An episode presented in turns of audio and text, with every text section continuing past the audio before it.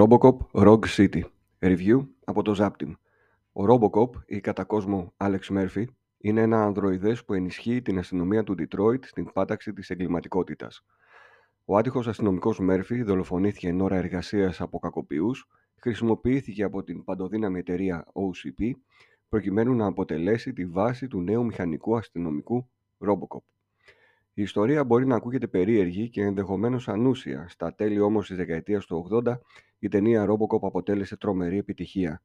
Το παιχνίδι Robocop Rogue City, που εκδόθηκε το 2023 από το στούντιο Taeon, αποτελεί όχι απλά ένα φόρο τιμής στις ταινίες, αφού είδαμε τρεις με το μηχανικό ήρωά μας, αλλά ένα ακόμα επεισόδιο στην προσπάθεια του αστυνομικού Μέρφυ να επιβάλλει τον νόμο.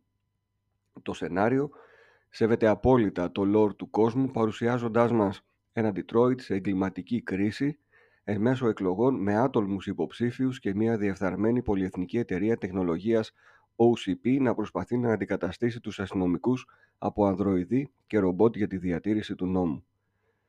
Ο Robocop, υπό την αρρωγή της συναδέλφου του Άννα Λούις, προσπαθεί να επιβάλλει το δίκαιο αφενός και αφετέρου να κερδίσει το δικαίωμα να αντιμετωπίζεται σαν ισότιμο μέλος της επαγγελματικής του κοινότητας αλλά και της ίδιας της κοινωνίας.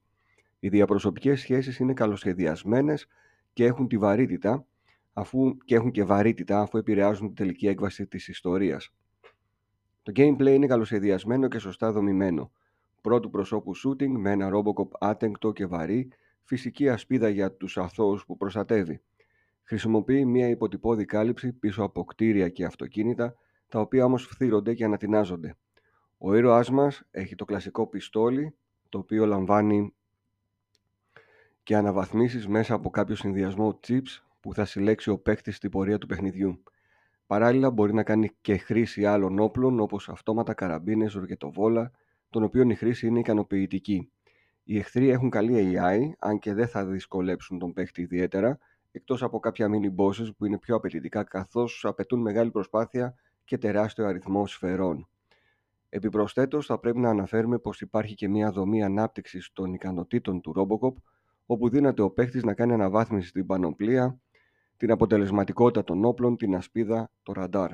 Γενικά το παιχνίδι χρησιμοποιεί και στοιχεία detective, σε πολύ πρώιμη μορφή όμως και δίχως ιδιαίτερη ουσία. Τα γραφικά του είναι διφορούμενης ποιότητας, αφού σε κάποια μέρη είναι πολύ ικανοποιητικά και σε άλλα πολύ πρόχειρα και κακοφτιαγμένα, όπως τι εκφράσεις και το συγχρονισμό των χιλιών και της ομιλίας. Μέσα άκρες όμως το ισοζύγιο είναι θετικό, αφού δεν ξεχνάμε ότι είναι μια double A παραγωγή από ένα φιλόδοξο στούντιο. Ο ήχος είναι επίσης πολύ καλός, ειδικά σε σημεία μάχης όπου γίνεται απόλυτα ταιριαστός με το ρυθμό. Το κερασάκι στην τούρτα είναι η φωνή που δανείζει στον Robocop ο Peter Weller, αρχικός πρωταγωνιστής των ταινιών και αυξάνει το αίσθημα της νοσταλγίας. Το παιχνίδι είναι ευθύγραμμο με στοιχεία ανοιχτού κόσμου σε κάποιες πίστες, όπου έχει τη δυνατότητα εξερεύνησης και τέλεσης επιπρόσθετων side quests.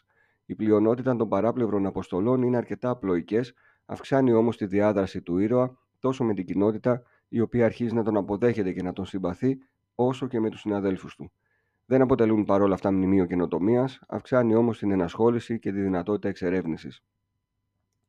Εν κατακλείδη, θα μπορούσαμε να πούμε ότι το Robocop Rogue City αποτελεί μια πάρα πολύ καλή προσπάθεια αναβίωσης ενός αγαπημένου 80s ήρωα κάνει επίκληση στο συνέστημα και την νοσταλγία των σημερινών σαραντάριδων, επαναφέροντας θύμησε από βιντεοκασέτες και ταινίες από μια αγαπημένη δεκαετία.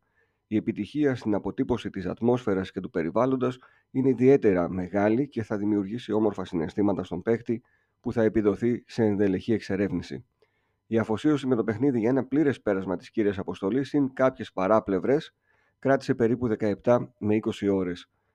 Προτείνεται αναφανδόν για τους παλιότερους παίχτες, νοσταλγούς της pop κουλτούρας στη δεκαετίας του 80, αλλά και για νεότερους παίχτες που θέλουν να δουν μια καλή αποτύπωση περασμένων ετών, συν την ευχαρίστηση ενός καλωστημένου παιχνιδιού.